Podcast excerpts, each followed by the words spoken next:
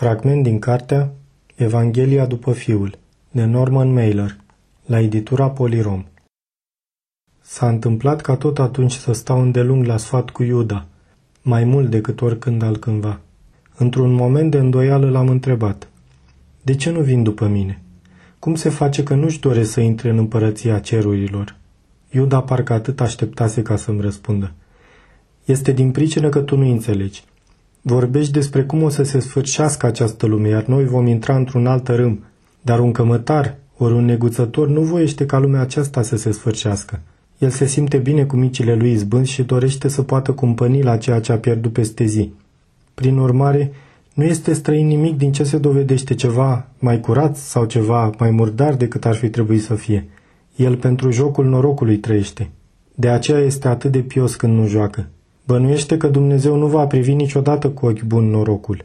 Cu toate acestea, iată cum se bucură de viață pentru că vede în ea un joc, nu o treabă serioasă. Vorbești de parcă ai gândit la fel ca ei, am zis eu. În gândurile mele adesea sunt mai aproape de ei decât de tine. Atunci de ce ești cu mine? Pentru că multe din cele pe care le spui tu îmi sunt mai apropiate decât orice plăcere pe care o simt urmărindu-le jocurile.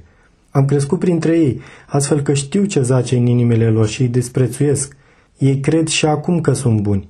Se văd pe ei înșiși ca fiind avuți în milostenie, în pioșenie, în loialitate față de proprii lor oameni. Prin urmare îi disprețuiesc. Nu numai că îngăduie marea prăpastie dintre cei bogați și cei săraci, ci chiar o lărgesc și mai tare. Înseamnă că ești de partea mea? Da. Și asta pentru că eu știu că nu putem ajunge în împărăția cerurilor până nu vom mai fi nici bogați, nici săraci? Da. Cu toate acestea, vorbești de parcă nu ți-ar păsa dacă intri sau nu în împărăția cerurilor. Să mă trăznească Dumnezeu, dar în așa ceva nu cred. Dar spui că ești de partea mea. Atunci, de ce ești de partea mea? Ești în stare să auzi adevărul? Fără adevăr eu nu sunt nimic. Adevărul, dragă Ioșua, este acela că eu nu cred că tu ne vei mântui pe toți vreodată – și totuși, în timp ce tu spui toate cele pe care le spui, săracii vor prinde curaj să se simtă asemenea celor bogați și asta mă face fericit. Numai asta? Îi urăsc pe bogătași. Ei ne otrăvesc pe toți. Sunt îngânfați, nerecunoscători, risipitori cu speranțele celor ce se află mai prejos de ei. Își petrec viața mințindu-i pe cei umili. Nu prea știam ce să răspund. Vorbele lui nu mă făcuseră nefericit dar nici vesel nu eram să spun drept, căci vedeam că va lucra pentru mine și se va trudi. Prin urmare, va da și el o mână de ajutor în a ne mântui pe toți. Ce zâmbet de neîncredere plină de bucurie se va ivi pe buzele lui când vom intra pe porți împreună. Numai atunci va vedea că tot ceea ce spusese venise cu adevărat de la tatăl meu. Îl iubeam pe Iuda. În acel ceas îl iubeam mai mult chiar decât îl iubeam pe Petru. Dacă toți ucenicii mei ar cuteza să fie tot atât de sincer cu mine pe cât fusese Iuda, aș fi fost și eu mai puternic și aș fi împlinit multe. Dacă, să zicem, aș înceta să mai trudesc, chiar și numai puțin tel, un picuț acolo, pentru nevoile celor săraci, mi-ar scădea prețuirea în ochii tăi? M-aș întoarce împotriva ta. Un om care este gata să se depărteze de cei săraci, chiar și numai cu atâtica curând va fi gata să plece de la ei cu totul. Nu puteam decât să-l admir pe omul acesta. Iuda nu văzuse harul pe care îl cunoșteam eu.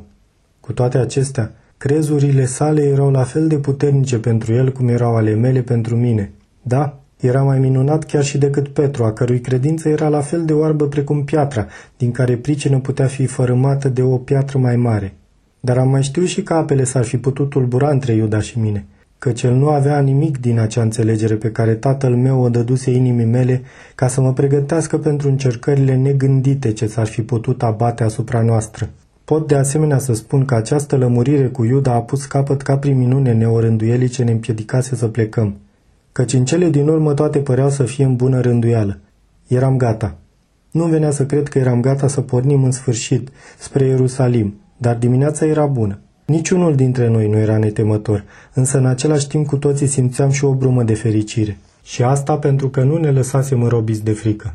Picioarele noastre își trăiau propria lor bucurie. Atunci și numai atunci am pornit cu adevărat la drum.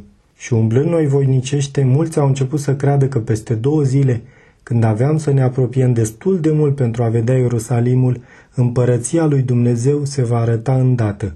Domnul va fi printre noi a fost un fragment din cartea Evanghelia după Fiul, de Norman Mailer, la editura Polirom.